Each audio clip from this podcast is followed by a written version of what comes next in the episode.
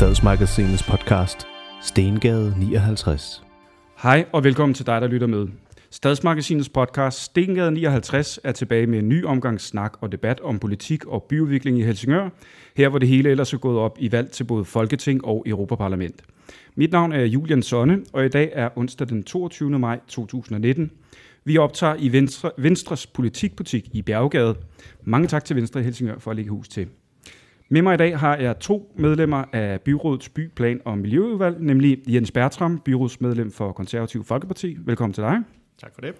Og formanden for udvalget, Christian Holm Donatski, byrådsmedlem for Radikale Venstre. Velkommen til dig. Tak.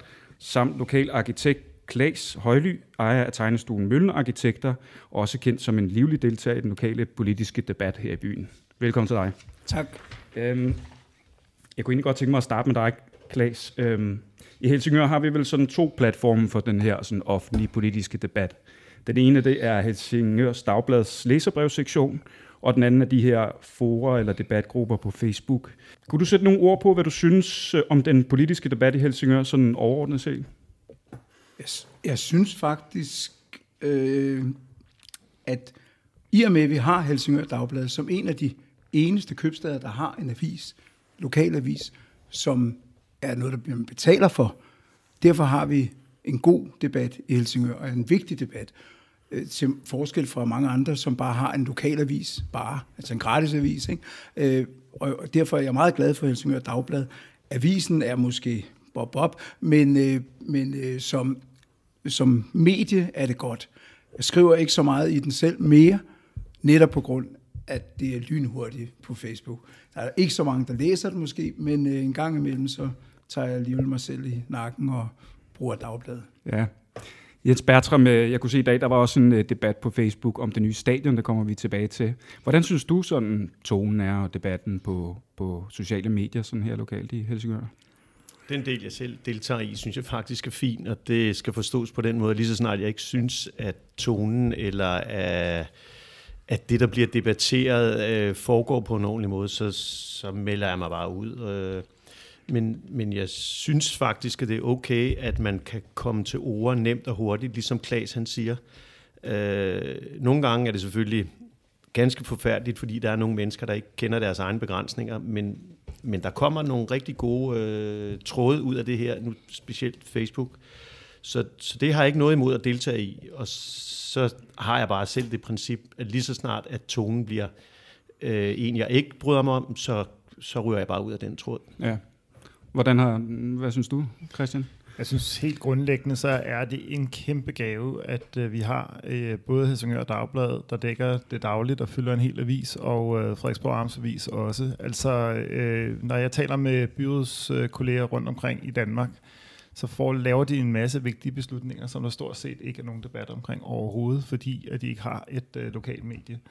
Og det er noget, synes jeg, der er en kæmpe styrke for demokratiet, at vi har sådan et dagblad, der skal fylde en avis hver dag. Så helt generelt og helt overordnet synes jeg, det er rigtig, rigtig godt. Og det er ikke fordi, at det er min tip, Ollefar, der grundlag dagbladet. Nå, ja, det vidste jeg faktisk ikke. jeg synes, det er en rigtig, rigtig god, øh, øh, rigtig god ting. Derfor kan vi selvfølgelig godt nogle gange blive irriteret, hvis der kommer et indlæg, som skyder nogle beskyldninger af, som ikke har noget på sig, eller noget, som er noget af den stil. Jeg synes også nogle gange, at, øh, at Facebook-debatterne bliver, bliver meget hurtige til sådan et øh, råbe, råbekamp kammer, øh, og derfor er det heller ikke altid, jeg giver mig i kast med de der debatter, når jeg kan se, hvor det bærer hen af.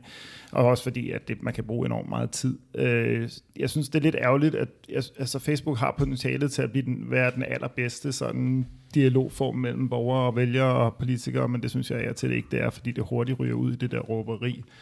Og så, så synes jeg, det er lidt ærgerligt, at der er nogen, der virker som om, de tror, at man er valgt som politiker for at genere borgerne, og det kan jeg forsikre alle om, at det er der ingen politikere, der er. Vi er her faktisk, fordi vi ønsker at gøre det til et bedre sted med vores forskellige øh, indgangsvinkler, vi er ikke for at genere. Det vil være øh, hvad hedder det, virkelig underligt at blive valgt med det som formål. Jamen, det var faktisk også derfor, jeg spurgte jer alle sammen lidt om det, fordi altså, det er også det indtryk, jeg kan få nogle gange, at der sidder mange derude, som godt kan lide at brokke sig måske også, øh, og hvor at argumenterne måske ikke altid er helt savlige.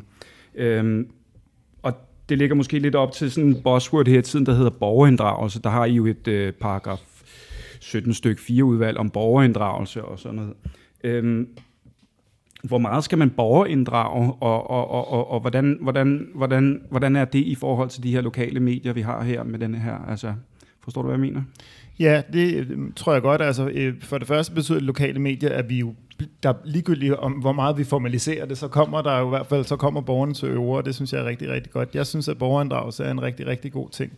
Og jeg synes, at når det handler om mere eller mindre, så tror jeg mere, det handler om timingen på borgerinddragelse. Så når vi har i gang i nogle øh, planer, lokalplaner eller større områder og et eller andet andet, det kan være mange ting, at man så får borgerne tidligt ind i processen. Det er klart, det skal ikke være så tidligt, at det er alt for luftigt. Det skal, det skal jo have en vis retning, men man alligevel får dem tidligt ind i processen, så vi får deres øh, synspunkter der. Jens Bertram, øh, hvor god er man til at bruge en drag i Helsingør sådan konkret øh, på nogle specifikke sager, altså på nogle konkrete sager? Hvor god er man sådan i forhold til for eksempel stadionbyggeri eller... Altså, jeg synes, man er gode i Helsingør Kommune til at borgerinddrage. Øh, der, hvor kæden måske hopper lidt af, det er der, hvor man ikke ligesom har forventningsafstemt, hvad en borgerinddragelse egentlig betyder. Fordi det betyder jo ikke, at det, som alle borgerne kommer med, øh, som jo i øvrigt også skyder i hver sin retning som regel. Ja. Øh, det, det betyder jo ikke, at fordi der er nogle borgere, der har øh, en mening om, hvordan noget øh, skal se ud, eller hvilken farve det skal have, at så bliver det sådan. Det betyder bare, at de får lov at give, øh, tilkendegive den mening over for dem, som er beslutningstagerne. Og det er jo trods alt os, der er valgt til det. Øh, og selvfølgelig skal, vi, selvfølgelig skal vi lytte. Problemet er, at uanset hvem vi lytter til, så er der altid nogen, der synes, de ikke er blevet borgerinddraget. Ja, sådan er det vel så, altid. Så det, så det er forventningsafstemning i det her borgerinddragelse, som, som er meget svær. Jeg, jeg fuldstændig ligesom Christian siger, man kan ikke få borgerinddragelse nok.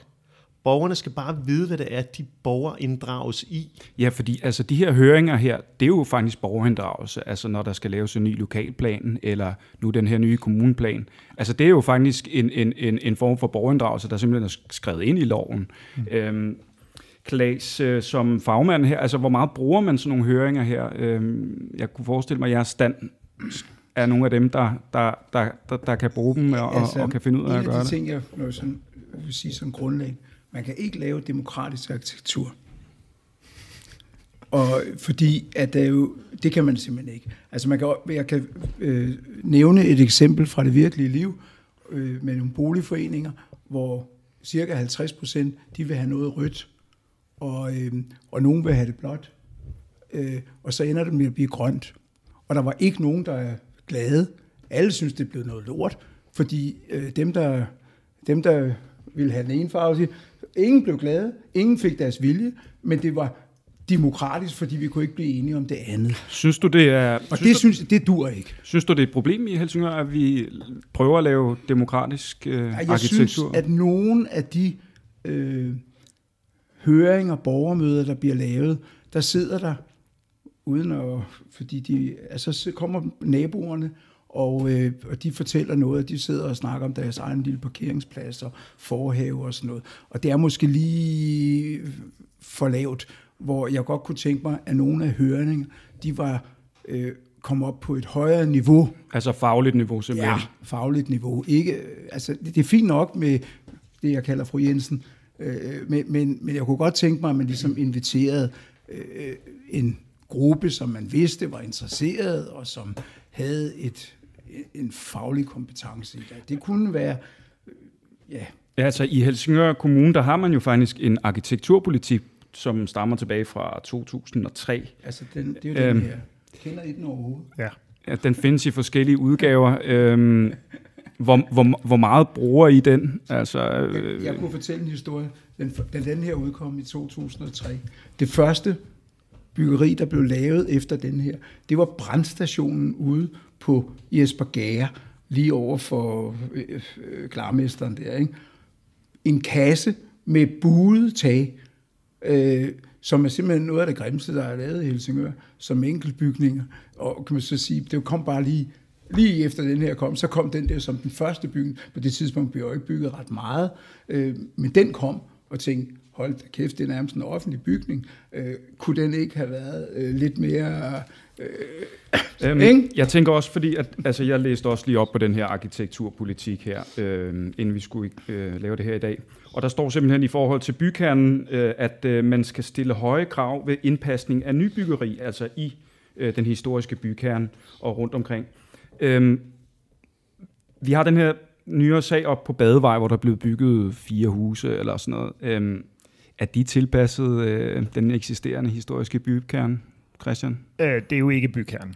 Altså, det er uden for bykernen, det tror jeg, Klaas vil give mig ret i. Øh, Centrum men, så, jeg tror men, faktisk, den, men, den omhandler det område også. Så, jeg synes det faktisk, det er en rigtig interessant diskussion, det her med arkitektur og arkitekturpolitik. Vi har jo lige øh, har sendt en bosætnings- og boligpolitik ud i høringen, som jeg håber, der er rigtig mange også fagfolk, der gerne vil give deres øh, input til, som jo lige, lige præcis er for at få sådan en sat lidt mere retning for vores byudvikling. Og i den står der også, at øh, bliver der også lagt op til, at vi skal revidere øh, arkitekturpolitikken. Men det er jo rigtig svært, altså arkitektur er rigtig, rigtig svært, og, øh, og som Klaas siger, så, så det er svært at lave demokratisk arkitektur. Altså alle, det, der, det er arkitekter, øh, det er arkitekter i, i, ja, i den grad udmærker sig ved, det er jo også ved at være uenige. Ja. Så noget Klaas synes er pænt, synes er andre arkitekter er forfærdeligt og omvendt. Og derfor er det rigtig svært at, øh, at sige, hvad er god arkitektur. Det er også rigtig svært at styre politisk, altså den virkelig gode, epokegørende og nyskabende arkitektur, der har været skabt i Danmark, det har altså ikke været skabt af, at der er nogle øh, politikere, der har bestemt, øh, hvordan det skulle se ud. Og derfor er den lidt interessant diskussion, også hele den her arkitekt, øh, øh, stadsarkitektdiskussion og så videre, som jo dybest set også er en form for ensretning, som man skal sammen være heldig at finde den rigtige stadsarkitekt, hvis man vil det. Altså, jeg synes, det er super spændende, og jeg synes ikke, der er en nem løsning på det her. Altså, det der med, at, der, at det skulle være en nem løsning at bare få en stadsarkitekt, jeg tror, at øh, da prøvestencenteret blev bygget opført, da vi havde en stadsarkitekt, eksempelvis. Øh, øh, men, men det er så også lige meget. Altså, øh, pointen er bare, at man skal virkelig være heldig at finde den rigtige. Og, øh, og, og det er ikke nødvendigvis en garanti for god arkitektur. Plus, hvad er god arkitektur? Det er sikkert forskelligt for alle os, der sidder omkring. Ja, men der er også en hel bevægelse i gang her, med noget arkitekturoprør, faktisk, øh, som faktisk er i gang her i Skandinavien for ja. tiden, og jeg tror for større og større men, opbakning. Men, men det Jens Bertram, hvad synes du om den her diskussion her? Ja, jeg holder mig øh, lidt ud af den, fordi øh, altså jeg synes jo øh, på ingen måde, at der skal være en stadsarkitekt, fordi det, der kommer til at ske med en stadsarkitekt, det er jo bare, at det er ham eller hende, som sætter retningen. Øh, det vi har i dag, det er en øh, områdeleder i vores planafdeling. Han er rent faktisk også arkitekt. Så i bund og grund har vi jo en stadsarkitekt, som leder den afdeling, som står for vores øh, planudvikling. Så øh, jeg, jeg synes, at diskussionen er mærkelig omkring en øh, stadsarkitekt. Øh, kan du forstå, altså for eksempel i forhold til øh, det her nye byggeri nede på Kulgrunden, hvor at øh, altså byrådet var inde og skulle nærmest detail-designe øh, det her nye byggeri med størrelser på vinduer og farver på, øh, på mursten og sådan noget. Øh, kan du forstå, at der måske sidder nogen derude, som tænker, er det i virkeligheden en politisk opgave at bestemme, hvad farve murstenene skal være? Nej, det er det. Jeg kan godt forstå, hvis der er nogen, der sidder derude og tænker, at det er en politisk opgave, og det synes jeg ganske bestemt ikke, det er. Og jeg skal skynde mig at sige, at det skal hverken Christian eller jeg stå på mål for. For det var altså vores forgænger, der øh, fik den sjove idé. Jeg har den opfattelse, og der er Christian og jeg jo nok uenige, og jeg er måske også uenig med, eller øh, Klaas er nok også uenig med mig. Jeg tror på, at dem, der bygger, de bygger noget, som folk vil bo i. For ellers så byggede de det ikke at så vi har en opgave i, at det også er pænt om 30 år, mm, der, der er jeg ikke helt enig. Jeg synes, det vigtigste det er, at det, der bliver bygget, det er også det, der bliver beboet. For det ville da være ganske forfærdeligt, hvis vi for eksempel i Esbjerg fik bygget 800 boliger af en sådan slags, så vi alle sammen stod og klappede i hænderne af arkitekturen, men der var ikke nogen, der gad at bo i dem. Men der findes vel også en, en mellemting mellem de to yderpunkter der. Altså, Fuldstændig enig. Smuk jeg arkitektur, som folk gider ja. bo i og kan betale. Men helt enig. Jeg er bare, nu ved du så bare, hvad for en fløj jeg står på. Ja. Christian? Jamen bare en bemærkning, fordi jeg synes faktisk, at det er rigtig vigtigt, at det bliver beboet med det samme, men det er også vigtigt, at der er nogen, der har lyst til at bo i det om 50 år, så det skal også have en vis holdbarhed, øh, både sådan materialmæssigt og arkitektonisk, men det er rigtig, rigtig svært. Hvis det var sådan, og det vil jeg virkelig ønske, det var, hvis det var sådan, at alle bygherrer havde den, den største interesse at bygge i højst mulig kvalitet, både materialemæssigt og arkitektonisk, så ville det godt nok være fantastisk, for det vil være meget bedre, end vi styrede det politisk. Det er bare ikke den opfattelse, jeg har. Altså jeg øh, synes meget ofte, man, man vælger nogle, øh, nogle standardløsninger, også nogle ret billige standardløsninger. Det er ikke alle steder. Andre, andre steder ser vi også, at de bygger i høj kvalitet, og det kan man jo godt forstå, fordi de får jo sådan set mere for det, hvis de gør det. Men det er rigtig ærgerligt, Øh, og derfor, altså det betyder, at den her diskussion om politisk styring kommer ind i det. Jeg tror sådan set overhovedet ikke, det gavner arkitekturen, at vi styrer det politisk, men, men det er bare ærgerligt, at bygherren ikke har den der, alle bygherrer ikke har den der kvalitetssans.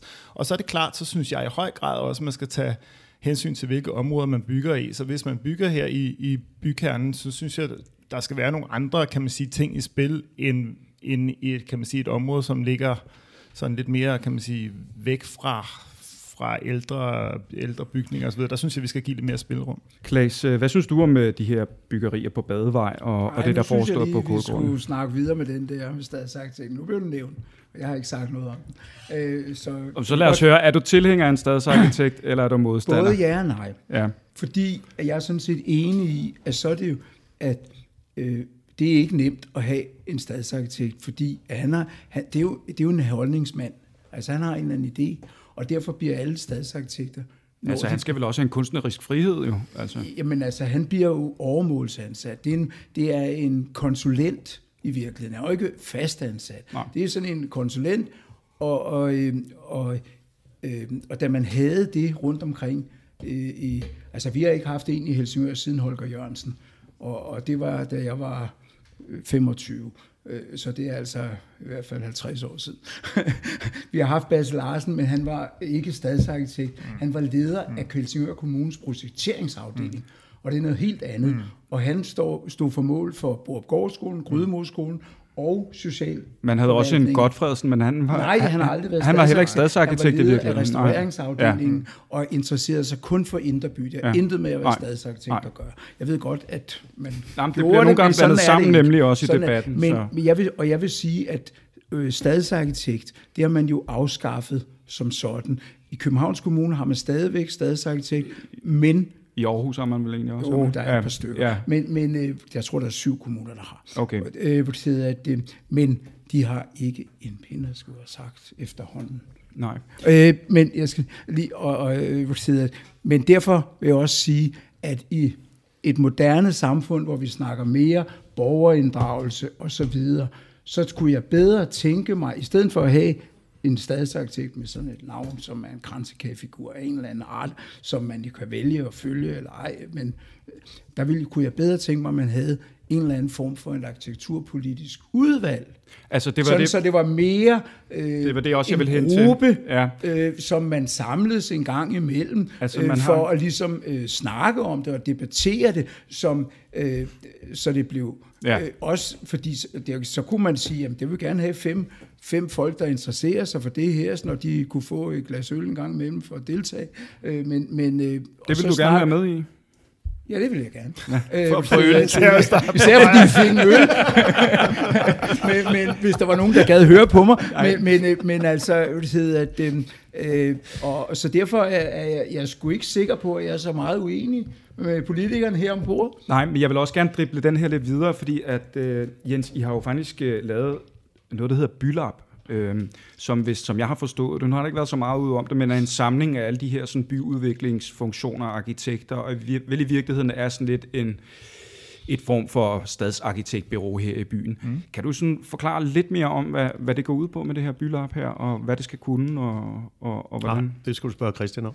Det er Nå. Christian, der er formand for udvalget. Okay, jamen så Altså, Christian om men det er jo, altså Bylab er jo øh, en eller anden form for, man kan, sagtens, man kan godt kalde det, gør jeg også en gang imellem, for netop at, at tage lidt af brøden af den her diskussion, kalde det for en stadsarkitektsafdeling, for der sidder flere Ja. arkitekter der, og, øh, og det er lige præcis, kan man sige, anden vores øh, planlæggere, der, der sidder der. Øh, og det er også, øh, man kan sige, de er også rykket ned til Sankt Annegade. Det er også en, en, en faktisk en lidt en idé om, at de også skal have adgang til uh, at være lidt mere, kan man sige, offentlige, uh, så man kan lave... Uh, Uh, det kan være modeller af, af nogle af de store byggeprojekter.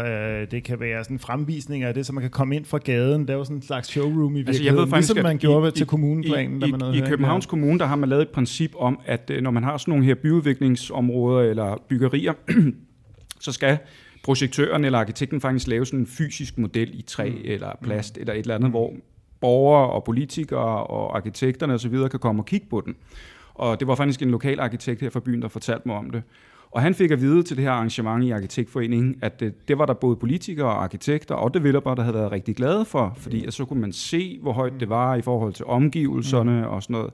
Øhm, kunne det også være en god idé i forhold til sådan noget borgerinddragelse, at, at få lavet nogle flere skalamodeller, Ja. som folk kunne komme og kigge på? Altså, Ikke- i stedet for at det er bare nogle tegninger og renderinger. Jeg skal lige sige, øh, for forrige udvalg, eller forrige igen måske, de besluttede jo, at der skulle være mere 3D og mere øh, visualisering. Og, øh, Jamen 3D på computer, eller som Jamen i det var virkeligheden? ikke... Ja. På et tidspunkt sagde man, at vi vil gerne have nogle film, og vi vil gerne dit, og vi vil gerne dat. Jeg lavede selv en film omkring byggeriet ude på Blikkersvej øh, for boligselskabet. Øh, og, øh, øh, men modeller, de er jo gået ud nærmest. Det vil jeg så sige, det er de Og ikke. det, jamen det er det, jeg vil sige. Og der står jo en fantastisk model nede i forhallen. Jeg ved ikke, om den lige står der lige nu, men det er i hvert fald gjort nede på Rådhuset. Og der kan man virkelig Er se... det det nye stadion, eller hvad? Nej, er det er fordi, byen. øh, Nå, Ikke? byen, selve byen, ja. Ja. Ja, der står en model dernede, og modeller er geniale, fordi at de der øh, visualisering i 3D, som vi kan lave nu om dagen, og får lavet i stor stil, og de, de er ikke også gode nok. Men hvis man virkelig skal have borgerne med, så skal man fandme lave nogle gammeldags modeller. Og øh, jeg har selv nogle modeller stående på tegnestuen og sådan noget, men de, og de giver meget mere, og meget, folk kan meget bedre gå ned og fornemme det og sådan noget. Og de, de, jamen det jeg, kan jeg i hvert fald. Ja, ja, altså, jeg er sikker på, at folk bedre kan forstå de modellerne. Det er i hvert fald vigtigt, at vi stiller nogle krav om visualisering. Det er faktisk også en del af vores øh, bosætnings- og boligpolitik. Der Ja. står, at vi skal stille krav om det, øh, og, øh, og det, øh, det, det synes jeg bestemt, vi skal gøre brug af. Jeg, jeg ved ikke, om jeg er helt enig med, at sådan en, jeg, jeg har et meget romantisk forhold til de der øh, træmodeller eller plastikmodeller. Jeg synes, de er skønne, men jeg ved ikke, om jeg er enig med Klaas i at sige, at man får et bedre indtryk af det ved at dukke sig ned ved, tæt ved pladen, frem for at man ser en 3D, øh, en 3D-visualisering, hvor man mere kan se, hvordan det ser ud, når man står på gaden Ja. i virkeligheden. Altså, det var, er i hvert fald det, på. det var i hvert fald det, de havde erfaret i København, Ja. og de kunne faktisk noget de her gammeldags Ja. fysiske modeller Ja. og sådan Ja. noget. Det er Øh, Men Hvad, hvad, hvad, synes, hvad, sy- hvad synes du om det i forhold til det her bylab, øh, Jens? Øh, er det noget, man burde øh, gøre lidt altså, mere det- i Helsingør? Altså, det er, jo ikke, det, er jo ikke, det er jo ikke Bylab, der laver modeller. Det er jo vores bygherrer ja, eller arkitekter, Men eller at, at nu. kommunen skulle stille krav om det, så kunne man for eksempel udstille det i sådan en bylab, og så Ja. kunne borgerne komme og kigge på det og skrive deres høringssvar ned og lægge det i en altså brevkasse, for eksempel. ja, altså jeg, jeg er helt med på, at, øh, at, at, at så kan man udstille det i forhold til, øh, i forhold til en høringsperiode øh, eller øh, anden fase i det her. Øh, altså, jeg tror, at bygherrerne har lige så meget glæde af at lave det her, sådan så at de rent faktisk kan vise, hvad det er, de gerne vil. Og på den måde, så opstår der måske ikke så mange af de her historier, som... Øh, altså, jeg kommer lige ud fra svømmehallen nu. Jeg er ude og svømme en lille tur. Ja. Bliver mødt af en borger, som siger til mig, Ej, hvor er jeg glad for, at, øh, at vi får det nye stadion, og nu må vi håbe, de vinder på lørdag, bla bla bla. Men hvor er jeg ked af at høre, at der skal være højhus nede på det gamle fodboldanlæg. Og så siger jeg, hvor søren har du hørt det henne? Jamen, det har han jo hørt i den omgangskreds, han går i. Ja. Og jeg kan sige til ham, men det kan jeg garantere dig, at det kommer heller ikke til at ske. Nej. Nej, og I vil også bygge der, hvor det gamle teknisk museum lå. Nå, altså, ja, det kan da godt være, at vi gerne vil det, men så tror jeg, at staten siger nej tak, fordi det er altså lige midt i lapstensbatteriet. Ja, det er Det må vi ikke, det vil vi heller. Og så, og så, så jeg siger bare, der må også være nogle bygherrer, der på en eller anden, eller nogle arkitekter, som ja. på en eller anden led har en interesse i at vise os, det her, det er det, vi gerne vil. Nu har du nævnt stadion et par gange. Ja, Første gang, der blev vist en, sådan en, en rigtig visualisering af stadion, havde jeg nogle af mine, stør- jeg kan godt tillade mig at sige mine største modstandere, fordi jeg har måttet stå en lille smule på mål for det her stadion. Der havde jeg nogen, der kom hen til mig og sagde, det er da meget pænt det der, det er da slet ikke sådan, som vi forestiller os. nej. Så et eller andet kan det jo gøre. Altså, den her stadionsag, kan man godt bruge, at den har været lidt betændt, ikke? Altså, det har, det har, ja, ja, det skulle jeg spørge jer om, det kan jeg forstå, I nikker alle sammen. Men øh, altså, der har jo også været, hvad kan man sige, en langstrakt proces omkring det, og der har været nogle problemer med nogle høringer, der måtte gå om nogle fejl, og der blev lækket nogle ting også, og det har jo været en farlig historie. Har man sådan haft det grebet lidt for ad hoc an, simpelthen måske? Altså, uanset hvem du spørger, og hvilket projekt du spørger dem om, når projektet er blevet udført, Ja, så er der i hvert fald noget, vi godt kunne have gjort om. Og det er uanset, hvad vi snakker om. Det kan jeg love dig. Øh, det er jo sådan her, at når vi bygger et fodboldstadion i Helsingør Kommune, så er det once in a lifetime. Så det er jo ikke sådan, at vi har en pokkers masse erfaring med det. Så gør vi jo brug af nogle rådgivere, og ja, hvis den rådgivning, vi får, den, den måske ikke helt er det, vi troede, vi fik, jamen så er der jo nogle ting, der går galt. Nu skal rådgiveren jo ikke have skylden for alting, fordi uh, vi kan også godt tænke lidt selv, og, og så når man kigger i bagspejl, jamen der er, i hvert fald kommunikationsmæssigt, kunne vi sagtens have gjort noget andet anderledes. Det, det, det er jeg helt med på. Men at så er der nogen, der skyder os i skoene, at vi kunne da nok regne ud, at der ville ligge øh, gammel ammunition ude i den jord, vi skulle bygge på. Nej, det kunne vi ikke. Det kunne jeg godt have fortalt dig. Ja, selvfølgelig. Prøv at høre. Alle kan ja. fortælle os noget. Ja. Hvis vi begynder at bygge ud på golfbanen, så er der også nogen, der siger, I må da forvente at finde nogle golfbold nede i jorden. Nej. Ja, men det- altså, den, den synes jeg også, fordi at nu betaler kommunen måske også øh, til, altså kommunen betaler også til et bymuseum, som vel ret beset også burde have sendt et høringssvar ind og sagt, at der har været et øh, skydeterræn derude i gamle dage måske. Nu tænker jeg, når man sådan kigger ned over rækken her af nye projekter, der skal i gang, der er hele Helsingør Nordvest, øh, både hospitalsområdet, Rasmus Knudsensvej, der er selve det gamle, sådan de øh, almindelige boliger, hvor man gerne vil give det et løft. Øhm, så er der hele den her cinemakaré og cinemaby, eller hvad man kalder den ude ved øh, den gamle småkagefabrik. Der er Esbjerg Vest, og der er Kælderis. Øhm, det er jo nogle ret store sager. Altså, øhm, hvordan skal det gribes anderledes an, end man har grebet nogle af de her andre byggeopgaver an?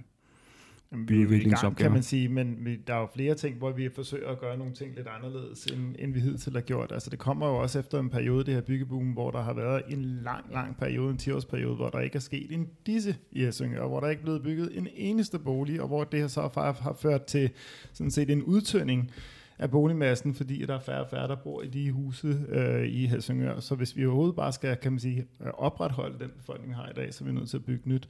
Og kommunens økonomi er simpelthen afhængig af, at vi får nogle øh, flere øh, tilflyttere. Det er jo sådan den grundlæggende præmis, kan man sige. Der er nogle ting, jeg synes, vi skal... Jeg, jeg i hvert fald synes, at vi allerede er begyndt på, og som vi fremover også skal gøre på en anden måde, end, end man måske tidligere gjort. Man begyndte allerede lidt i slutningen af perioden.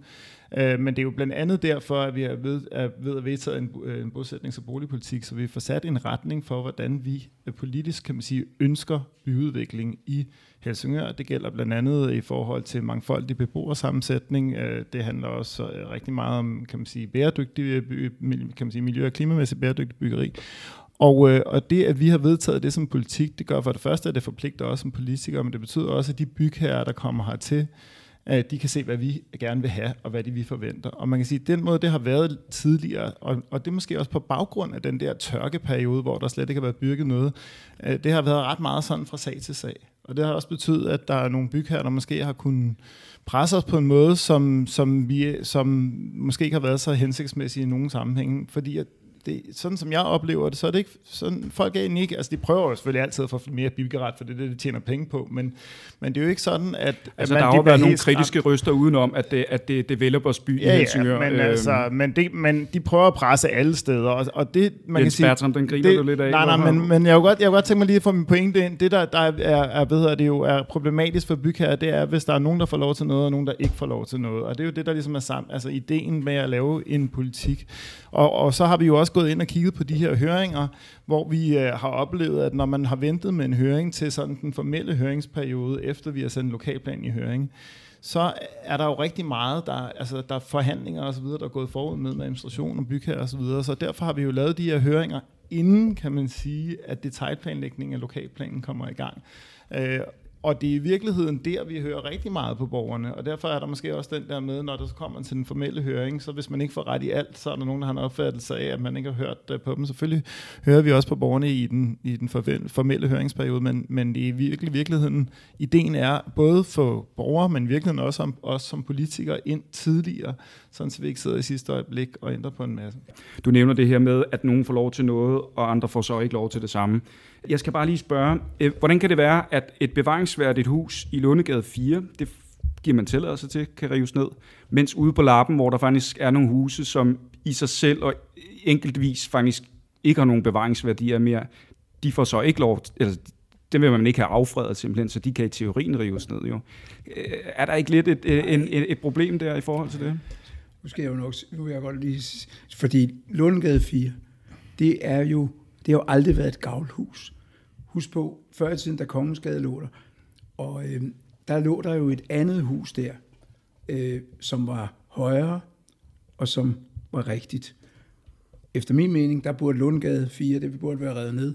Dengang man lavede Krumborgvej, Boulevarden kalder jeg det. Ja, i gamle eller hvad den hedder på det stykke der. Ja, det ved jeg sgu ikke. Den hedder Krumborgvej, tror jeg. Øh, men øh, der skulle man have taget fat om den allerede der, øh, fordi man vil have noget veje og sådan noget, og det kan man så altid øh, diskutere, øh, men, men den er nok god nok, den vej i dag, ud til Kronborg og sådan noget. Og, øh, og det der hus, det er simpelthen så dårligt, og det har det været i rigtig mange år. Og der ligger til gengæld et hus inde i gården, øh, som faktisk har meget mere, og det er fordi, at når man kommer ud på den anden Men det skal side... jo også rives ned. Ja, ja, men når man kommer ud på den anden side af Kronborgvej, der kommer vi ud i en, ny, en anden form for arkitektur ind i bykernen. Og derfor vil jeg sige, det hus, der ligger inde i gården, det burde man bevare, men det ud til gaden. Se at få det revet ned og få bygget et ordentligt hus derude til gaden. Det, der er svært i Helsingør Kommune, det er at lave øh, nogle huse, som ikke bliver teaterarkitektur. Og, øh, og det er jo Ja, det må du lige forklare lidt. ja, teaterarkitektur, det er for eksempel øh, sygeplejeboligerne, Altså sådan neohistoricisme. Yes, og det er øh, Kosmorama-gaden, øh, altså hvad hedder jeg, kan ikke huske, hvad den hedder, men øh, øh, den gade, Kamp- hvor Kosmorama lå ja. oppe ved torvet, Ja. der har man jo bygget, og det har man også gjort i Fiolgade, øh, det der har man bygget nogle hus, hvor folk de tror, de er 100 år gamle, men de er kun 20-30 år. Ja. Ikke? Og øh, det, synes jeg er et problem, og, derfor, og det synes jeg også er et problem med, øh, med sygeplejebolig. Til gengæld er jeg måske som en af de få okay på det, man vil bygge på kulpladsen, hvis ellers det kommer i gang. Øh, at, øh, det synes jeg faktisk ikke er så ringe. Og øh, bygherren, han har jo lavet en lille prøvemur dernede med tre forskellige slags mursten. Det var den forrige, det ved jeg godt. Øh, og så med et kårtag og sådan noget. Øh, det, øh, jeg synes faktisk, at øh, og det, det minder jo meget om det, øh, det er jo det, der er tegnet af, eller sådan i princippet, det er det, der er bygget ind på Krøyers Plads på Christianshavn. Ja.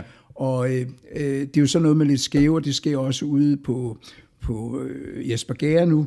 Øh, det bliver også den, den samme arkitekt, så det er ikke så underligt. Øh, men, men, Altså øh, det er sådan lidt mere moderne arkitektur, ja, en form som, for, som for, prøver at lægge sig lidt for op at af, give det lidt kant, ikke? af typologi. Øh, og, og, og gøre, at lægge taghælden lidt ja. skrå og lidt, på, øh, lidt sådan, for at gøre det lidt skæve vinkler. Altså jeg kunne godt bare jeg kunne godt lige tænke mig at spørge Jens Bertram omkring det her med Lundegade 4 kontra, øh, kontra Lappen og affredningen af Lappen, hvis det, eller de her huse ude i Lappen. Hvordan- Hvordan ser du det? Det er sådan stillet op over hinanden. Øh, jeg ser det på den måde, at øh, jeg har ikke et problem med, at vi tager de her sådan, beslutninger fra sag til sag. Jeg mener ikke, at man skal have en principiel holdning til, om man kan affrede eller ikke affrede, om man kan nedrive noget bevaringsværdigt eller ikke nedrive noget bevaringsværdigt. Jeg synes, man skal tage det fra sag til sag. Jeg er fuldstændig enig med Klaas i, at huset nede i Lundegade, øh, det er, ja, det er intet værd. Altså det er jo en ruin, det er vi jo enige om, men man har også lavet stå til i 15 år. Eller Ja, noget, ikke? men Skal man belønne, belønne misrygt på den måde? Jamen, det ved jeg ikke. Øh, Jeg belønner ikke misrygt. Jeg håber på, at der kommer... Nu kommer vi tilbage til noget, vi snakkede om for et lille øjeblik siden. Med, øh, jeg har rent faktisk set en fysisk tegning af, hvad den bygherre gerne vil lave dernede. Og det, jeg har set, det tænker jeg kommer til at forskynde det der område ganske betragteligt. Men jeg er helt med på, at der er nogle andre øjne, der vil se det på en anden måde. Sådan er det. Jeg synes, man skal tage de her sager fra gang til gang. Jeg har ikke noget som helst problem med i mit politiske liv, at jeg skal stå på mål for, at jeg giver en dispensation eller en tilladelse et sted, som jeg ikke giver et andet sted. Det har jeg slet ikke noget problem med. Og derfor er jeg heller ikke bange for at gøre det, og derfor gør jeg det også. Så hvis du spørger mig direkte, øh, fredningen ude i Lappen, altså jeg er jo barnfødt på Lappen, jeg kan slet ikke forstå, hvorfor at de huse derude skal være fredet. Jeg har kommet i dem dengang, hvor de virkelig var gamle, før de blev sat i stand Jamen, første gang. lortet op. Altså, øh, dengang kan jeg forstå, at man gerne ville bevare dem, øh, og alle deres baggård. Jeg skal lige forstå, mener du faktisk, at man bare altså, i teorien kunne rive hele Lappen ned, eller hvad? Nej, slet ikke. Det jeg siger, det er, at jeg kan ikke forstå, at der skal være en fredning på det, man gerne vil have affredet derude. Fordi øh, hvis man freder noget, så er det jo fordi, det henholder sig til et eller andet, og vi skal, det er fra den gang, og nu skal du se her. Men sådan er det jo ikke. Gå ind i dem. Altså sådan er det ikke derude. Men øh, altså, man kan vel også godt øh, frede nogle facader, altså nogle, nogle bymiljøer, Nej. nogle byrum. Altså, det har man jo haft gjort før også, ved jeg. Øhm. Jeg skal lige spørge, altså, den her øh, Lånegade-sag her, jeg tror vist godt, jeg kan sige, at det var lidt upopulært, at man gav den her tilladelse til den her nedrivning. Hvis der havde været en høring omkring det her, tror du så, der den sådan var flertal eller for eller imod at give tilladelse til at rive der var skam en høring. Var der en Øh, høring om Ja, det? ja, ja, ja. Men lige i den sag, der skal, uanset hvad, så skal man ikke følge fordi så skal man kigge på det på en helt anden måde og sige, jamen det hus der... Ja, min pointe var bare sådan set, jeg tror, der var en, en stemning i Jamen, byen det skal, om, at, jamen, at selvfølgelig skal den- man ikke rive skal, ned. Jeg synes, det er helt rigtigt, hvad, hvad Jens øh, siger, at øh, man skal, man, der skal man altså kigge på det fra sag til sag. Og øh, altså, det, er jo, man, det går nærmest hen og bliver folkeafstemning, ligesom om Brexit. Altså, det går sgu ikke. Man kan sige, man kan sige at baggrunden for, at jeg ikke stemte for at uh, give den nedrivningstilladelse, det var jo ikke så meget, fordi jeg synes, at uh, bygningen er en skønhed at se på lige nu, men det var lige præcis med den der baggrund i, at man ikke skal få, uh, kan man sige, uh, øh, nærmest belønne, øh, at, man, at man misligeholder en bygning. Og, og hvis man gør det i for høj grad, så er der jo incitament til, at andre bygninger også bliver misligeholdt. Hvis vi lige skal tage lappen, så er... Øh, har det jo faktisk været argumentet øh, over for øh, de statslige myndigheder, at det har været det her helt unikke gadeforløb. Øh, og det har de sådan set også lyttet til, fordi der er op til at frede langt flere, affrede langt flere af de der bygninger. Og det er sådan set rigtigt, at den e, altså nu var det jo to, de så vil affrede, og den ene er jo overhovedet ikke af historisk øh, værdi. Den er jo en nyere bygning, som afslutter det her gadeforløb, og det kan man jo godt diskutere, om den skulle være fredet eller ikke affredet. Den anden er jo en gammel bygning, som selvfølgelig ændrer noget indvendigt, men dog er midt i rækken, og, øh, og der synes jeg sagtens, man argumenterer for, at den stadig er fredet. Man må også bare sige, at staten har jo en interesse skattemæssigt og alt muligt andet og, og støttemæssigt i at affrede bygninger, og derfor synes jeg, at det er fint som kommune, at vi protesterer, hvis vi ikke synes, at de skal affrede. De har jo været i gang i Helsingør og affredet flere bygninger, og jeg er godt nok taknemmelig for, at der var nogle mennesker der øh, i 70'erne, der øh, restaurerede øh, lappen og sørgede for, at vi fik bevaret det der helt unikke Ja, altså fordi vi har jo faktisk en sådan rimelig unik øh, bykerne øh, historisk bevaret, fordi man ikke har revet så meget ned, som man har andre steder, i andre købsteder. Vi er faktisk i hele Norden, tror jeg. Det er sådan rimelig unikt, det vi har. Øh, har man ikke også et ansvar at bevare det her unikke historiske miljø, og risikerer man ikke, hvis man tager det fra sag til sag, at der så kan rives her og der, og i løbet af 10-20 år, så er der lige pludselig måske alligevel forsvundet ind til 20 hus. Jo, men hvis vi som kommune ikke er interesseret i det, så kan vi bare lave en lokalplan for området. Og det har vi jo også gjort. Altså, så, så det, er jo- det er jo ikke sådan så, at fordi at noget øh, bliver affredet, at så kan det bare blive revet ned. Vi har jo som kommune masser af muligheder, øh, hvis det er det, vi gerne vil. Og det, vi gerne vil bevare, det skal vi nok sørge for. Altså, øh, Altså nu tænker jeg, fordi der er jo også et hus herhen på øhm, Ja. Sankt Annagade, et hjørne her overfor Bymuseet, som også har, har stået lidt det, som det er kun hen. bevaringsværdigt. Ja, Men bevaringsværdigt. jeg arbejder på at få det fredet, okay. fordi jeg bliver nok på arkitekt på renoveringen. Nå, Nå så Nå, får okay, vi også en nyhed med her. Jamen, jeg synes, det burde fredes. Ja. Øhm, du skal for- simpelthen bare have noget at lave, indtil du bliver pensioneret. Altså, det er derfor. Jeg arbejder jo hele tiden. Nå. Øh, så det var, øh, Men jeg vil sige, det er jo, og det, er det, det kan Klaas måske også fortælle lidt om, altså det er jo men jeg lidt, synes, det burde være... det er jo lidt sådan, det der er jo ikke bevidst forfald. Altså der er jo, øh, der er jo en kvinde der, som rigtig gerne har jo ret mange store tanker omkring det der hus, øh, og det er jo, der er jo masser af ingeniører der, der er bevaret. Det er jo virkelig, virkelig øh, unikt, og det er jo ærgerligt, det ser ud, som det gør, men det er i hvert fald ikke nogen, der har gjort noget sådan bevidst, kan man sige, men, øh, men der er jo, der skal besøge nogle, nogle fonde, er det ikke det, der er planen, Klaas? Altså, jeg er, blevet, jeg er blevet spurgt, fordi der var sat en arkitekt på ud for Dragør, en, og han er 80 år. Og han, øh, han ringede til mig og sagde, jeg, jeg, jeg, jeg, jeg, jeg kan ikke tegne mere. Øh, og spurgte mig, om jeg ville gøre det. Og så har der været sammen med hende, der hun har fået et eller andet med hjernen også nu. Øh, så jeg ved slet ikke, hvad der sker. Men jeg er blevet spurgt, om jeg var interesseret, om jeg ville gøre det. Og jeg sagde ja. Øh, stort og ja. Fordi at, øh, jeg synes, det ligger et, et hus, der burde gøres i stand, og en butik og alt sådan noget. Øh, sådan, så det ville være rigtig fint, når det ligger lige over for bymuseet, og øh, det burde virkelig gøres i stand, det hus. Og, øh, men, men, øh, men, så jeg håber virkelig, at jeg kommer til at arbejde med det, men jeg skal finde nogen, der vil betale lidt Det for det. det, det, det. Øh, men der var noget andet, jeg lige ville sige, som vi vender lidt tilbage til det. Det var, at øh, alt det her med modeller og visualisering, ikke? det I skal tænke på, det er, at det er ikke bygherren, der betaler dem, det er arkitekten. Fordi alle de der bygherrer, der godt vil købe de der grunde, de, så kommer de og siger, kan I ikke lave et skitseforslag for 30.000? Ikke? Og så laver vi, og det er vi nødsaget til at gøre, for ellers er der nogle andre, der gør det. Så laver vi nogle skitseforslag, som koster 200.000, og de 170, den betaler arkitekten. Og det er der i, at nogle af problemerne er. Fordi at denne her bygherre, som har alle mulige intentioner og, og sådan noget, men det er fandme arkitekten, der betaler gildet for bygherrerne. De sidder på en anden, de har nogle helt andre, de skal bare tryne også mest muligt, tryne kommunen mest muligt, få bygget, få lov til at bygge mest muligt, og så skal det selvfølgelig også se lidt godt ud, og for ellers får de det ikke igennem. Men det er, og det er jo et kæmpe problem med, øh, og de, det man kalder i arkitekturpolitikken, også i den nye øh, her, øh, som øh, sidder at... Øh, altså den fra 2003? Nej, ja, det der, det ligner bosætnings- og boligpolitikken, ikke? Ja, det er bosætning, det er den helt nye, hvor der står her, at øh, man vil lave arkitektkonkurrence til udvikling af byområdet. Flot. Mm. Problemet er bare, at hvad er det en arkitektkonkurrence? Hvad er det? Har vi lavet en arkitektkonkurrence omkring Mørdrupvej? Bob, Bob, nej. nej vi lavede en salgskonkurrence, eller en købskonkurrence. Jamen, det var, det var ikke noget med en arkitektkonkurrence. Det var ikke skid med en arkitektkonkurrence at gøre.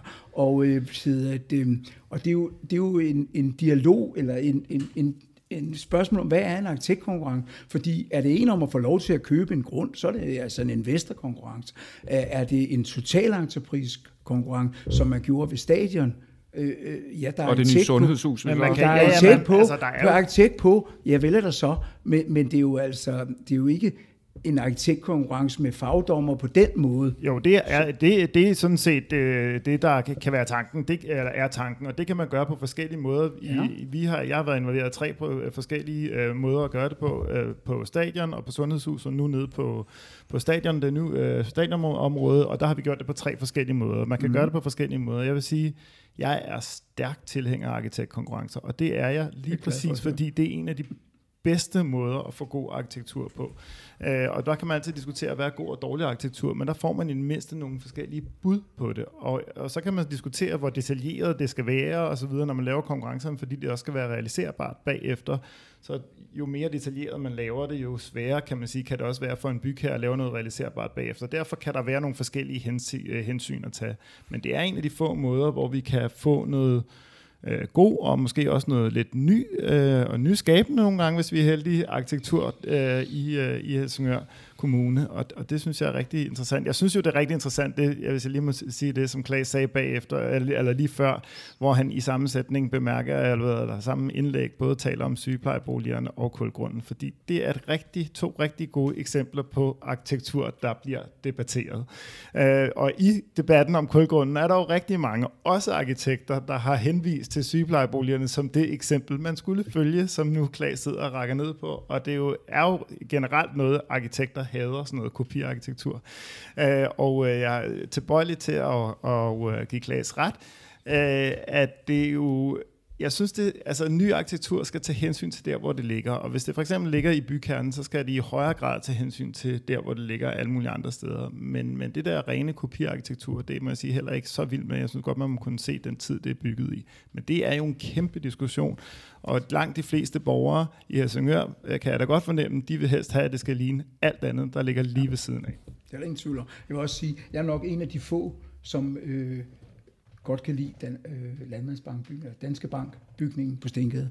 Hjørnet af. Den repræsenterer jo en tid, faktisk. Den repræsenterer en tid. Øh, og den er fra 60'erne, eller er, er den fra start 60'erne, eller sådan noget i den stil? Ja, midt, midt det omkring, altså. Ja. Øh, det, og det er faktisk rigtig god arkitektur. Øh, at, øh, øh, men jeg ved da godt, at det ikke ligner... Altså, og der er masser af mennesker, der synes, det er en forfærdelig bygning, men jeg synes, den er rigtig fin, fordi at den repræsenterer en tid, hvor vi var lige grove nok med at rive ned, bevares, men, men, øh, men øh, så er det, når man nu er reddet ned, så er det altså et godt eksempel til forskel for bikubebygningen, som blev bygget nogenlunde på samme tid, øh, og det er noget rigtig knold. Men skal man ikke også... Og, og, det, og derfor synes jeg, at, det, at øh, og jeg kan lige fortælle, at Jørgen Rasmussen, øh, som har tegnet, øh, Iber Jørgen Rasmussen, som tegnede sygeplejeboligerne, de tegnede dem jo, fordi de havde absolut intet at lave.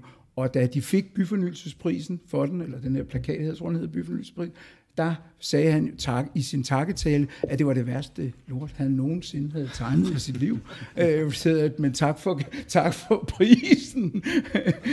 Men skal man ikke også, skal man ikke også passe på, når man, altså når man, man, vi har jo en tilbøjelighed til at se ned på den her arkitektur, der var i 70'erne, og det, for eksempel øh, det gamle hospital derude.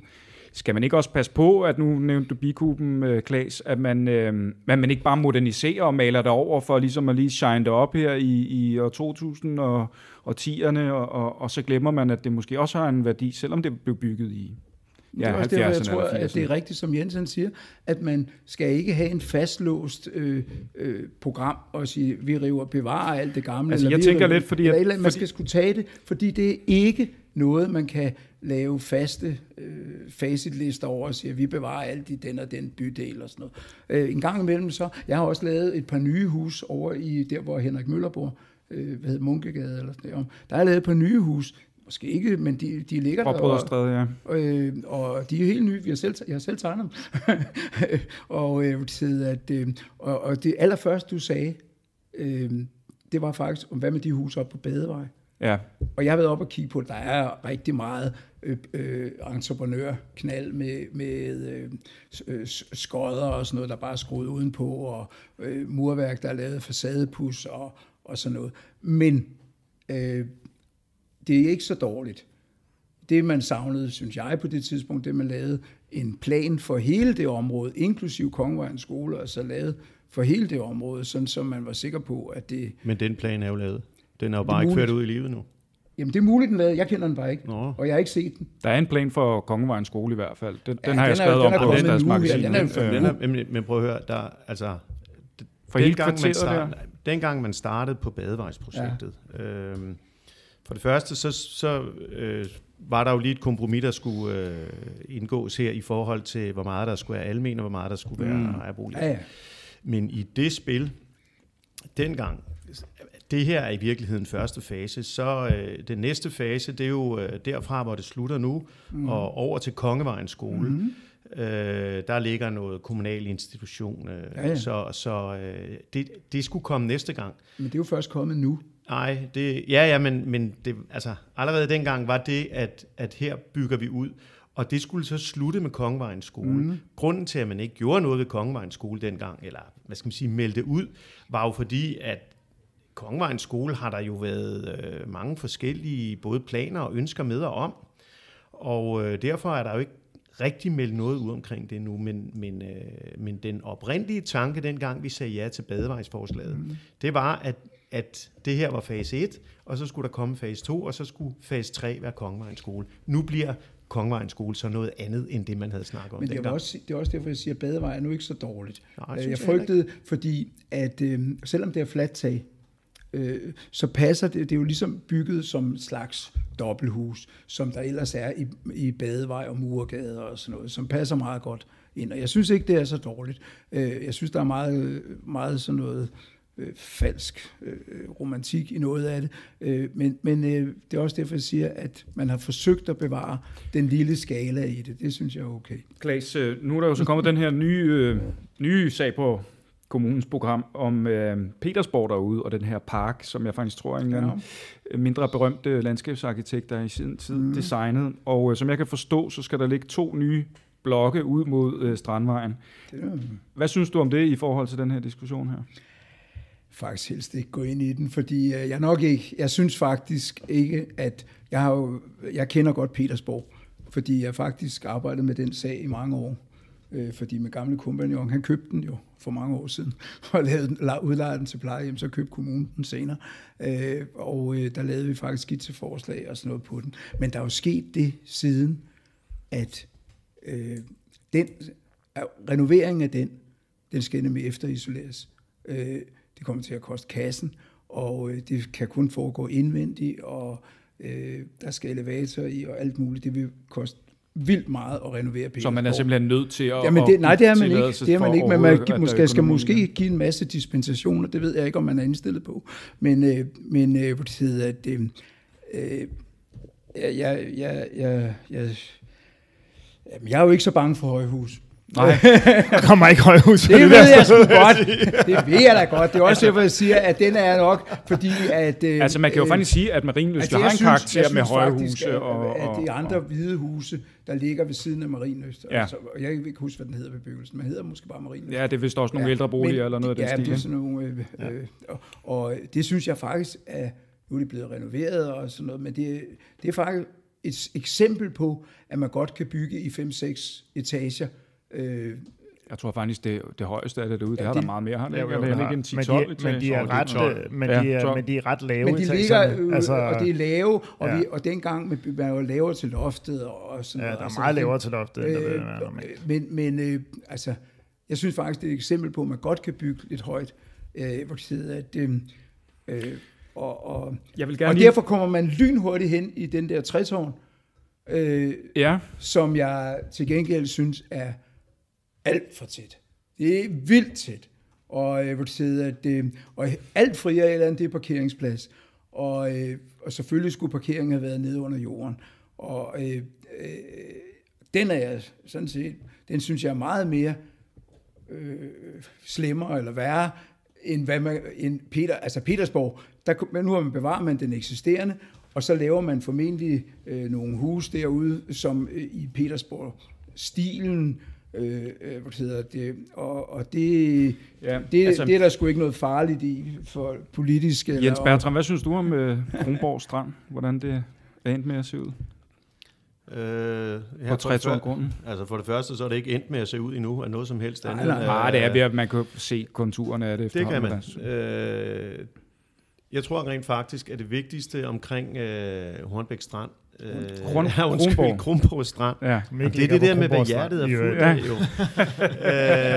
øh, nej. Det er også en dejlig strand i Hornbæk. Ja, lige præcis. Altså det, øh, det vigtigste dernede, det, altså det er, at vi får en ordentlig løsning på, øh, på den måde, at øh, byggeriet skal henvende sig ned mod stranden. Fordi altså, vi har jo givet tilladelse til de huse, der står. Nu bygger de dem, og, og, og, og sådan er det. Og Klaas synes, det er for tæt, og nogle andre synes, det ikke er for tæt. Altså, og nogle synes, der står for mange træer, og nogle synes, der står for få træer. Altså det vigtigste, det er faktisk, at nu bliver det der bygget. Det har vi givet tilladelse til, og det må vi stå på mål for. Nu skal de sørge for, at vi får en ordentlig overgang fra det areal, der hedder Kronborg Strand, og så ned til selve Kronborg Strand. Altså, fra der var jo også, altså, I har, I, altså kommunen har jo Ja. faktisk fået lavet sådan en, et projekt på en strandpromenade Ja. dernede, altså en helt, altså hele Ja. det, man kalder gummistranden. Øh, mm. Hvor ligger det projekt henne? Altså, jeg kunne sådan fornemme, at stierne har man egentlig lidt lagt, som det var planen i det her prospekt fra de her Ja, landskabsarkitekter. noget af det. Det ligger, Ja, ikke, altså, det ligger ikke det. fuldstændig sådan, som det var i projekt, prospektet, men jeg vil så også sige, at det projekt, som byrådet lavede, vil, vil også være meget indgribende i stranden. Altså, så ja, altså det er en lidt, kan man sige, nedskaleret version af det, men til gengæld en, der, der ikke griber lige så meget ind i stranden. Øh, og, og vi ligger jo lige, altså det er jo, øh, det er jo stadig i arbejdsfasen, hele det der projekt der. Jeg synes jo, altså det viser også nogle gange med øh, problemet med, at noget går fuldstændig i stå, ikke? fordi folk har glemt, hvordan, altså jeg synes ikke, at, bygge, at den øh, grusbyggeplads, der lå der, var særlig køn, og jeg synes heller ikke, at trætårnbyggeriet var særlig kønt. Men det har man Det var jo bare en fabrik, der lå. det er derfor, det hedder en Gummistranden. røgfabrik i øvrigt også øh, til dels. Øh, og det har folk jo fuldstændig glemt, hvordan det var. Ja. Øh, og det blokerede også for alt. Øh, og, øh, og så kommer det op. Øh, jeg giver Klaas ret i, at jeg synes, det er for tæt, altså når jeg kigger på det nu. Men øh, jeg synes til gengæld, jeg kan meget godt lide bygningerne. Altså, øh, det synes jeg sådan set ikke, der er noget i vejen med. Altså, jeg øh, jeg sy- synes bare, at de er for tætte. Altså, jeg synes egentlig også, de passer ind til det historiske Helsingør, sådan i hele taget på en eller anden måde. Jeg vil gerne lige, sådan, lige vende tilbage til det der, vi var til ved 80'erne og, og, og bevare nogle af de her ting. Nu var jeg ude for eksempel på, og vi snakker tre tårne rive ned. Jeg var ude ved det gamle hospital, og der står forskellige byrumsnips fra dengang det blev bygget i 60'erne og 70'erne. Der står nogle meget sådan sjove lamper, og der står nogle blomsterkummer og sådan noget. Øhm, skal man ikke også prøve at bevare, når man nu skal udvikle de her gamle områder, industriområder, bevare nogle af de her sådan kendetegn fra de her steder her, i stedet for bare at jævne det hele med jorden og genopføre et eller andet helt Der er nyt? vel formentlig ikke nogen, der ved endnu, hvad der sker ved de gamle hospitalsbygninger. Jeg ved det ikke. Det kan godt være, at I ved det. Men, Altså, Så siger vi det ikke. Nej, Altså den Men- idé er men nu, altså- det er, at den skal bevares ja, hospitalsbygningen. men, men øh, øh, hedder det, og på et tidspunkt var jeg jo med til at lave et forslag, forslag om at flytte øh, rådhuset derud.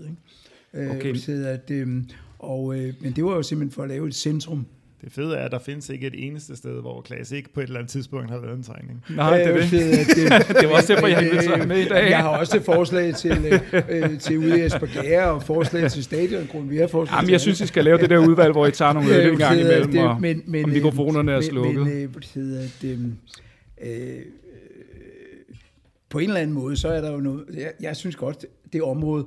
Jeg synes faktisk, der skulle have været flere bygge nogle flere højhus, og jeg synes, det bliver for lavt. Øh, fordi at nu kommer den der, de eksisterende bygninger til at stå som sådan en pedestal midt i det hele, og så bliver der noget forholdsvis lavt hele vejen rundt, øh, hvor jeg synes, man skulle have bygget højere derude generelt. Altså, der kommer også et helt nyt øh, udviklingsområde over på den anden side, ikke? Øh, jo, jo, men det er så Rasmus Knudsens vej, ja. ikke? Og, som skal afsluttes mod skoven øh, og så videre. Og der, er jo, der kommer vi jo ind i skovbyggelinjer ja. igen, øh, så jeg vil at... Øh, og øh, så, så derfor Øh, ja. Jamen altså, og det beviser jo bare, hvor svært det er, og hvor svært det er at være politiker. Og jeg kan godt sige dig, at jeg er ikke politiker, jeg vil aldrig nogensinde kunne, kunne begå mig, og det er derfor, jeg bliver ved med at sige, at jeg synes, det er øh, synd, eller hvad jeg nu skal kalde det, øh, for politikerne, at de ikke har den gruppe, som vi snakkede om før, som jeg kaldte en rådgivningsgruppe eller sådan noget, sådan så de kunne gå ud til altså borgerne altså og sige, at vi, havde, stil, ja. vi har lyttet til dem og dem og dem, og ja. vi har gjort det på den og den ja. måde, fordi jeg synes, det er rigtig øh, hårdt, eller må være hårdt, øh, at stå på mål øh, for de ting, der nu skal ske, og, tage, og tage den beslutning. Ja, så det, man kunne i virkeligheden blåstemple øh, politikernes det, altså, arbejde på nogle af de her punkter her. Det er det, jeg, vil gerne lige, det, det, jeg vi, skal, vi skal også til at slutte her. Bare lige for at runde, runde, runde, runde, for lige at runde hele den her snak om byudvikling i Helsingør, og alle de her mange områder, alle de her mange nye boliger osv., så, så tænker jeg, at vi ikke rigtig kommer udenom at snakke trafik, fordi at, som jeg læser det også i den her nye kommunalplan, jeg var lige inde og læse på det, så vil man gerne gøre noget for det offentlige transport i, i, i Helsingør, og man vil også gerne gøre noget for cyklismen. Øhm, hvordan er det tænkt ind i hele den her byudvikling, i, som Helsingør gennemgår nu, det her byggeboom? Men det skal jo være tænkt ind, altså, og kan man sige, hvordan er det tænkt ind? Det er jo ikke sådan, øh, at øh, vi har øh, øh allerede nu øh, Øh, sat flere penge af til øh, kollektivtrafik for eksempel. Det har vi ikke, så på den måde er det ikke tænkt ind. Øh, det er jo noget, vi skal tage stilling til fra budget til budget, så, eller i virkeligheden er det ikke fra budget til budget, fordi vi skal lægge nogle bestillinger ind, som gælder for nogle år, når det handler om Movia. Øh, og der kan vi jo også nogle gange, altså vi, vi, vi er jo også klar over, at vi er i en situation, hvor at, øh, bunen, øh, altså kommunen ikke, kommunekassen ikke ligefrem buner, så det er jo også noget med at få prioriteret her. Øh, og øh, så det måske handler det også nogle gange om at omlægge nogle ruter. Når man gør det, så altså det der jo er problemet, det er, at hver eneste gang man laver nogle, noget ændringer fra det eksisterende, så skaber det jo et kæmpe rammeskrig. Og så er der i forhold til cyklismen, som jeg jo øh, virkelig synes, at vi skal prioritere. Øh, der synes jeg, at der i hvert fald i mange af de nye områder, vi har, at det er tænkt ind i forhold til at få lavet nogle ordentlige styrsystemer igennem det og koble op på det eksisterende. Det kan man stadigvæk godt gøre bedre. Jeg synes stadig, vi skal prioritere cyklisme og have nogle øh, flere cykelstier og bedre cykelforhold. Også fordi, at vi kan se, at, øh, at traf- biltrafikmængden, den bliver for det første forøget, og bliver så ekstra forøget på grund af de her nye øh, boliger, så vi skal have flere til at tage cyklen eller benene eller busserne. Altså, øh, men det fylder Helsing... rigtig meget, kan man sige. Ja. Øh, altså, bi- bilisternes også stemme fylder jo Helsingør også rigtig er vel meget. en bilby, er den ikke det? Jamen, det ved jeg ikke, om det er. Altså, det er jo ikke så mange år siden, vi vandt, blev årets øh, cykelby, og jeg synes egentlig, hvis man kigger på ret mange andre steder i forhold til, altså, jeg synes, vi kan sagtens gøre det meget bedre, men vi har egentlig ret gode cykelforhold, men desværre at du har du jo ret på den måde, at der er ikke ret mange, der tager cyklen. Altså, der er ikke, øh, når man sammenligner med andre byer, er der ikke ret mange, der tager cyklen, og derfor skal vi også gøre cyklen til det nemme valg. Jeg siger bare, at det er svært, det er jo også en politisk valg. Øh, fordi når vi er ude til debatter, så er det ikke ret meget, man hører til, at det er et problem, at der ikke er gode nok cykelforhold, men vi hører rigtig meget, at der ikke er godt nok parkeringer, og at der ja. bliver køer osv. Og, og der vil jeg bare sige, at de byer og kommuner øh, rundt omkring i Danmark og rundt omkring i verden, der har været virkelig offensiv på den grønne dagsorden for til cyklismen, de gør det jo bevidst. Altså, de, det er jo helt bevidst, at de prioriterer cykeltrafik frem for biltrafik, og det skaber jo ballade. Det er der også nogen, der har brokket sig over der. Jens Bertram, skal vi prioritere cyklismen og kollektiv trafik lidt højere i kommunen, end vi gør? Mm, det ved jeg ikke, fordi jeg synes jo faktisk, at vi prioriterer det fint, som det er. Altså, og som du siger, så er det jo en prioritering, og vi står jo med nogle svære valg hele tiden. Øh, skal det være nemmere at tage det offentlige, øh, øh, eller, eller skal man have et bad to gange om ugen? Altså, hvad, hvad er det, vi skal? Og det er jo en prioritering. Øhm, vi kan også godt anlægge nogle flere af de her supercykelstier. Men, men, ja, der er og Helsingør jo lidt bagefter ja, i forhold men det til gør vi da. af, og det, af altså, hvem, hvem kommer først, hønnen eller ægget? Altså, ja. er der ikke nogen, der cykler, fordi vi ikke har su- supercykelstier? Eller, eller hvis vi bygger dem, så er der mange, der cykler. Altså, Men det er jo dem fra København. Det er cykelholdene, der kommer. De vil være glade for dem. Lige præcis. Men jeg ved også, at det er enkelt, det er enkelt. Der er jo ingen problemer for folk, der bor ude i områderne, altså øh, og cykle ned til byen. Øh, det er jo ikke noget problem. Alle, der er veje alle vejen, og selvfølgelig er der nogle stier og sådan noget. Og folk er jo som regel vil faktisk hellere cykle på vejene altså, jeg ved, stierne, jeg ved, der, fordi at mange af de der stier, jeg ved, der, der, der, er, der, er, der er en eller anden cykel, cykelplan, der kommer her nu, og, ja, og som jeg kunne være. forstå på, men, på, på dem, der sidder med det, så er der nogle huller i kommunen, og, som, altså, som specielt omkring bymidten. Og, men det er der. Øhm, der er nogle huller. Cykling har jo et af problemerne, det er, at det er lidt for koldt og regner lidt for tit. Øh. så skal man jo også tage, så skal man jo også tage bussen, og der ved jeg faktisk, at i kommunen har fået et, en henvendelse fra Movia om noget med elbusser, som man faktisk har indført nede i Roskilde, og som brugerne dernede har været rigtig glade for. Er det noget, vi skal have i Helsingør også, nogle elbusser der? Igen bliver det jo et spørgsmål om, vi kan finde pengene, men det er jo lagt ind som budgetønske, at vi får øh, omstillet til elbus. Jeg synes, det vil være en rigtig god idé. Der er også andre, hvad hedder det, kan man sige, andre måder øh, at, at gøre det mere øh, klimavenligt end de nuværende busser. Det er der jo et par stykker af dem, der allerede øh, er gået over til at køre på gas, biogas, og det er jo i hvert fald under omstændigheder bedre, end de kører på diesel. Og det er en lidt billigere løsning end, end fuld el. Jeg, jeg er stærkt tilhænger af fuld el, fordi det også jo øh, nedbringer generelt partikelforurening og støj og alt muligt andet. Men, i, men som Jens også sagde, så handler det jo om, at, øh, at det er ude at konkurrere med øh, pleje, altså ældrepleje og den slags, og derfor bliver det jo nogle, det er nogle benhårde øh, prioriteringer, vi er ude i. Det må borgerne jo også forstå. Og det kan ikke, man kan ikke konkurrere med det. Selvfølgelig skal vi pleje ind med være i orden, så godt. Jo, jo, men altså, jeg mener bare, at det er jo, det er jo heller ikke, altså det er jo, øh, og det er jo derfor, vi er inde i velfærdsområdet, altså, der er jo rigtig, nogle, rigtig mange millioner, vi taler om, og derfor altså, er der er jo også nogle klimamålsætninger i Præcis. den her øh, kommuneplan, som er i høring lige nu, og, og der bliver man nødt til at kigge på Og det gør man, og vi får snart også en, en klimabæredygtighedsplan øh, på dagsordenen, og den når vi også få ind budgettet. Jeg synes, vi er nødt til at reagere på det, fordi man kan sige, selvfølgelig er, er nære velfærd vigtig, men, men klimadagsordenen er bare den vigtigste dagsorden, der overhovedet overhovedet er i, øh, i, i verdenssamfundet i dag, og det gælder altså på alle niveauer. Det gælder på FN, øh, EU, Danmark, øh, regions- øh, og kommuneniveau, og for den sags skyld borgerniveau. Og hvis vi ikke alle sammen gør noget ved det, reagerer på det, ja, så kan alt det andet velfærd sådan set være ligegyldigt. Hvis verden, kan man sige, hvis verden ikke hænger sammen, så skal vi bruge endnu flere penge på øh, kystsikring, end det, der allerede ligger i det. Og, ja, der er også en helt sag der. Og så videre, ikke? Altså, det, er det, er faktisk, det er faktisk også et lille øh, cue til den her. Vi skal til at slutte nu. Jeg vil faktisk spørge jer alle sammen lige om noget her til sidst, fordi som sagt, som jeg startede med at sige, vi står også midt i en valgkamp her. Hvis I alle sådan tre kort, efter hinanden selvfølgelig, kunne komme med et bud på, hvad vil være sådan et lokalpolitisk emne, som kunne være vigtigt for nogle af vores øh, lokale folketingskandidater at tage op i, på et landspolitisk plan. Kystbanen. Ja. Den altså. skal bare køre, og den skal fungere, og det skal fandme ikke laves om til S2. Det skal være luksuskystbane, sådan så alle bilisterne, de virkelig kommer godt til København og sidder i en god stol, og der er, alt fungerer, der computeren virker, og det hele virker, skal være første klasse hele måden, og den skal køre, og det er sådan set ligegyldigt, om den kører hver 20. minut, eller hver halve time, eller sådan noget. Bare den kører helt præcis, så man kan regne med den.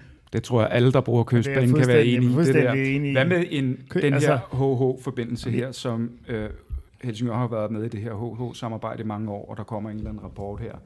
Øhm, er det ikke også sådan lidt vigtigt, at jeg synes, den kommer altså, Jeg vil have peget på, på tre ting. Det ene var kystbanen, og lave de også umiddelbare forbedringer, som ikke koster, jeg ved ikke hvor meget, øh, som man bare kan sætte i gang, og som der er lavet en rapport på, øh, som ikke koster det, alverden. Og selvfølgelig skal der ikke være S-tog, så kystforbedring, kystbanen at, HH, at man bidrager til, at HH-forbindelsen bliver realiseret, når den her rapport ligger, ligger færdig. Og så gerne også et bidrag til den der kystsikring, som jo uh, koster rigtig, rigtig mange millioner. Hvis jeg, man skulle pege på sådan uh, tre ting, så, uh, som kunne være vigtigt at få bragt ind i det nationale her fra lokalt, så måtte det være det. Jens Bertram? Om hvis det er min tur, så vil jeg da godt sige noget. Sådan ja, skal det da ikke være. Øh, øhm, man, at, hvad hedder det, kystbanen, det er fuldstændig rigtigt. Øh, jeg er ikke kystbanebruger, og jeg tager toget en gang imellem til København, øh, og, jeg, og, og, og hver gang jeg gør det, så ved jeg, at der er en grund til, at jeg ikke gør det. Fordi at det er fuldstændig urimeligt, sådan, så man ikke kan øh, øh, regne med det og indstille sit arbejdsliv efter det. Så det, jeg er fuldstændig enig i det. Jeg vil jo rigtig gerne have, ikke, det er ikke noget, jeg rigtig gerne vil have. Vi har som parti, at vi rigtig gerne vil have noget maritimt Øresund her. Altså og, en nationalpark Øresund? Ja, og, og, øh, og, og det, det synes jeg er vigtigt. HH-forbindelsen, jamen den er også vigtig, men, men altså, det, det er ikke os, vel? Det, det er, og jeg ved godt, vi snakker om, at vi skal have nogen ind i Folketinget, men altså, de svenske og de danske politikere, de bliver nødt til at blive enige snart. Altså, nu har der jo været nogle, øh, og, og, og der skal jeg skynde mig at sige, det har jeg ikke læst ned i øh, overhovedet, men nu har der været nogle tal fremme, at øh, hvis man lavede det her nu, så vil man rent faktisk kunne øh, tilbagebetale det inden 35. Øh, altså, så synes jeg jo, man skal til at se på det.